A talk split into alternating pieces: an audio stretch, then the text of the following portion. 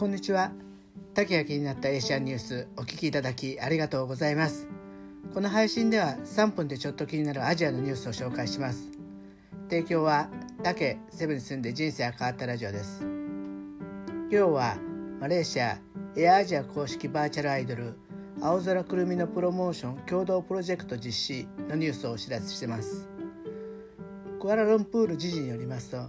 マレーシア LCC 大手エアアジアは IT ベンチャーのピクシブ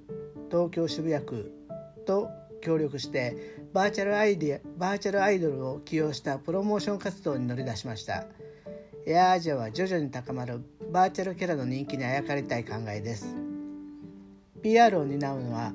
青空くるみと呼ばれるキャラクターでエアアジアがバーチャルアイドルの発掘育成プロジェクトのために3月に行ったオーディションで世界各国の候補者300名以上の中から選ばれました。すでに YouTube で動画配信も始まっています。共同プロジェクト第1弾として青空くるみのデビューを記念し海外有名クリエイターによる青空くるみの書き下ろしイラストを8月より公開する予定で9月にはイラスト漫画小説作品の投稿コミュニケーションプラットフォーム Pixiv でファンアートコンテストを実施する予定です。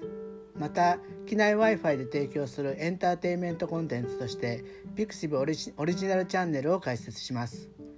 このニュースを聞いてエアアジアのグループ、えー、ルディコ最高ブランド責任者はこのアイドルは、えー、ASEAN における、えー、ストリーミングコンテンツの未来を変える存在になると確信してます、えー、青空くるみがコンテンツの世界を圧巻するのを楽しみにしてますっていうふうにコメントしてるんですね。まあ日本のねアニメというかそういう技術が優れてるからなんですかね。バーチャルアイドルだとね体調や病気を気にせずに、まあ、どんなに人気があっても異性問題もね心配無用なんでその点は随分楽なんじゃないですかね。えー、人気アニメのキャラクターとかにはね最近すごい熱烈なファンがついて、まあ、それがセールに結びついたらっていうとねいうなんか、うん、すごいいいアイデアないいアイデアだなっていうふうに思いました。